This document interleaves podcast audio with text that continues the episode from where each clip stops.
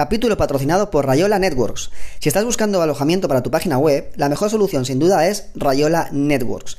Es el alojamiento que utilizo para mis webs por dos grandes motivos. El primero es que tienen soporte telefónico las 24 horas, los 7 días de la semana, algo fundamental por si necesitamos ayuda en cualquier momento.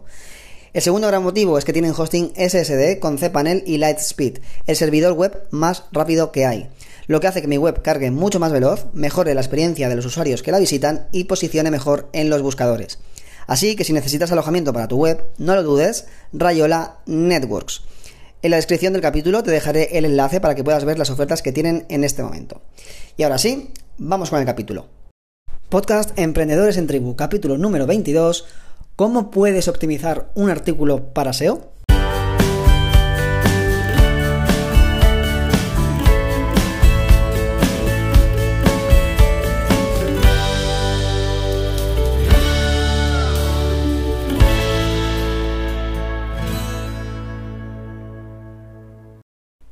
A todos, una semana más a Emprendedores en Tribu, donde no solo hablamos de emprendimiento, sino también de crecimiento personal, que nunca viene mal.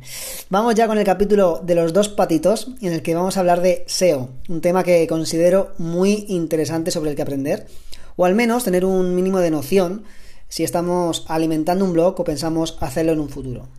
Porque de cada vez la, red está más saturada de contenido y los buscadores como Google, Yahoo o Bing eh, prima de cada vez más la optimización de los artículos para posicionar los resultados de búsqueda.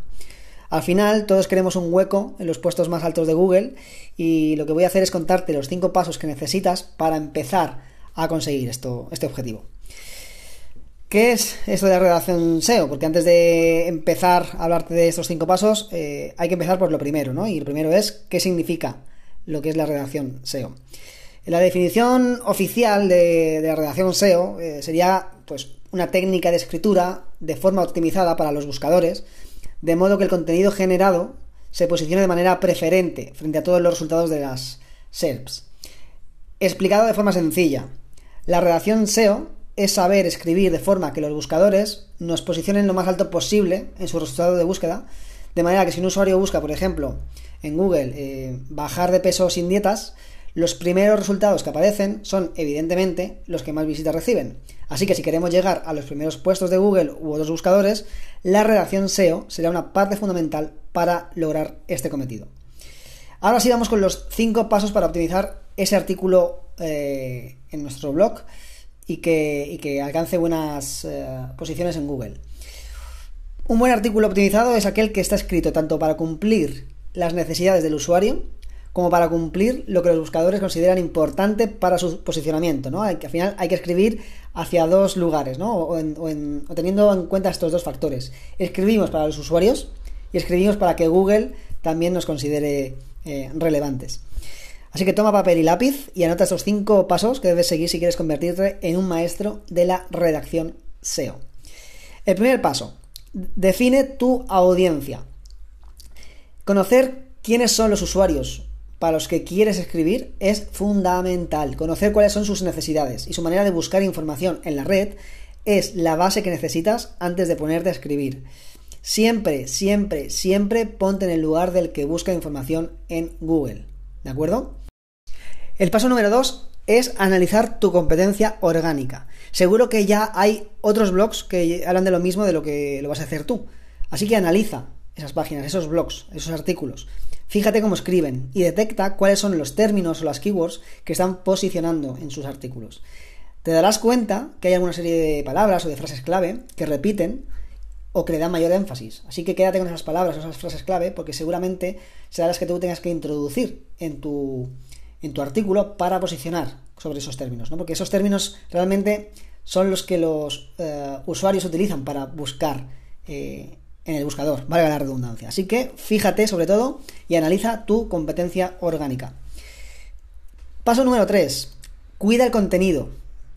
Es esencial que seas cuidadoso con el contenido que vayas a redactar, es decir, la densidad de los párrafos, las etiquetas H1, H2, H3, es decir, los títulos y subtítulos que tienen un artículo. Mantener una buena ortografía. Todo eso es importante. También las etiquetas alt, es decir, eh, darle nombre a las imágenes o, los vídeos que incluyas en tu post con las palabras clave. También eso te va ayudar muchísimo a posicionar tu artículo, ¿no? Porque ya sabes que los buscadores, eh, Google, por ejemplo, tiene un apartado de imágenes o de vídeos eh, y, lo que posiciona allí son las imágenes o vídeos que están etiquetados, ¿no? Que tienen también esa palabra, esa palabra clave o esa keyword. Por lo tanto, las imágenes o los vídeos que insertes en tus artículos, que es bueno que lo hagas, etiquétalos con esas palabras clave que sabes que pueden buscar los usuarios, ¿de acuerdo? Número 4, el paso número 4, tener una estrategia de contenidos. Un error muy común entre las personas que inician un blog es que escriben sin seguir una estrategia de contenidos ni un calendario editorial. Bueno, digo personas que se inician, pero también conozco muchas personas que llevan eh, años escribiendo eh, un, blog, ¿no? artículos en, un blog y no consiguen posicionar y a veces el fallo es este, ¿no? Que no tienen una, línea estratégica de, contenidos. Y esto es muy importante para dos cosas. Eh, una, para poder seguir una línea de contenidos y que nuestro blog de esta forma tenga una estructura lógica, ¿no? es decir, que tenga, eh, que tenga una línea, eh, que, sea, sencilla y que, tenga una coherencia. Y el, otro, punto importante es que podemos nutrir nuestros artículos con enlaces entrantes y salientes de otros artículos que ya hemos publicado. Quiero decir, si yo escribo un artículo y en algún momento introduzco un enlace hacia otro artículo anterior, otro artículo que escribí en el pasado, eh, lo puedo enlazar de esa forma y lo que hago es que el usuario que haya entrado en un artículo, al enlazar a otro artículo mío, hago que ese usuario esté más tiempo en nuestro blog.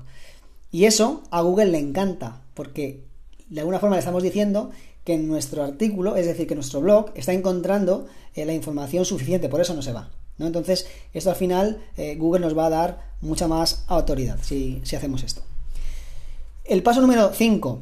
Eh, revisa antes de publicar. Esto parece obvio, pero yo reconozco que muchas veces no lo he hecho y he pagado por ello, ¿no? Porque después nos damos cuenta de que decimos o que escribimos un artículo y no lo, no lo volvemos a leer y nos damos cuenta de pequeños fallos eh, o, fallos más grandes o incluso cosas que podríamos haber dicho de una forma distinta. O escrito de una forma distinta. cuando hemos terminado de redactar nuestro artículo, la realidad es que no hemos terminado. Falta ese paso tan importante, que es volver a leer lo que hemos escrito y revisar posibles mejoras o modificaciones. Esto va a hacer que, cambies algunos detalles y ya sabes que al final los detalles cuentan muchísimo.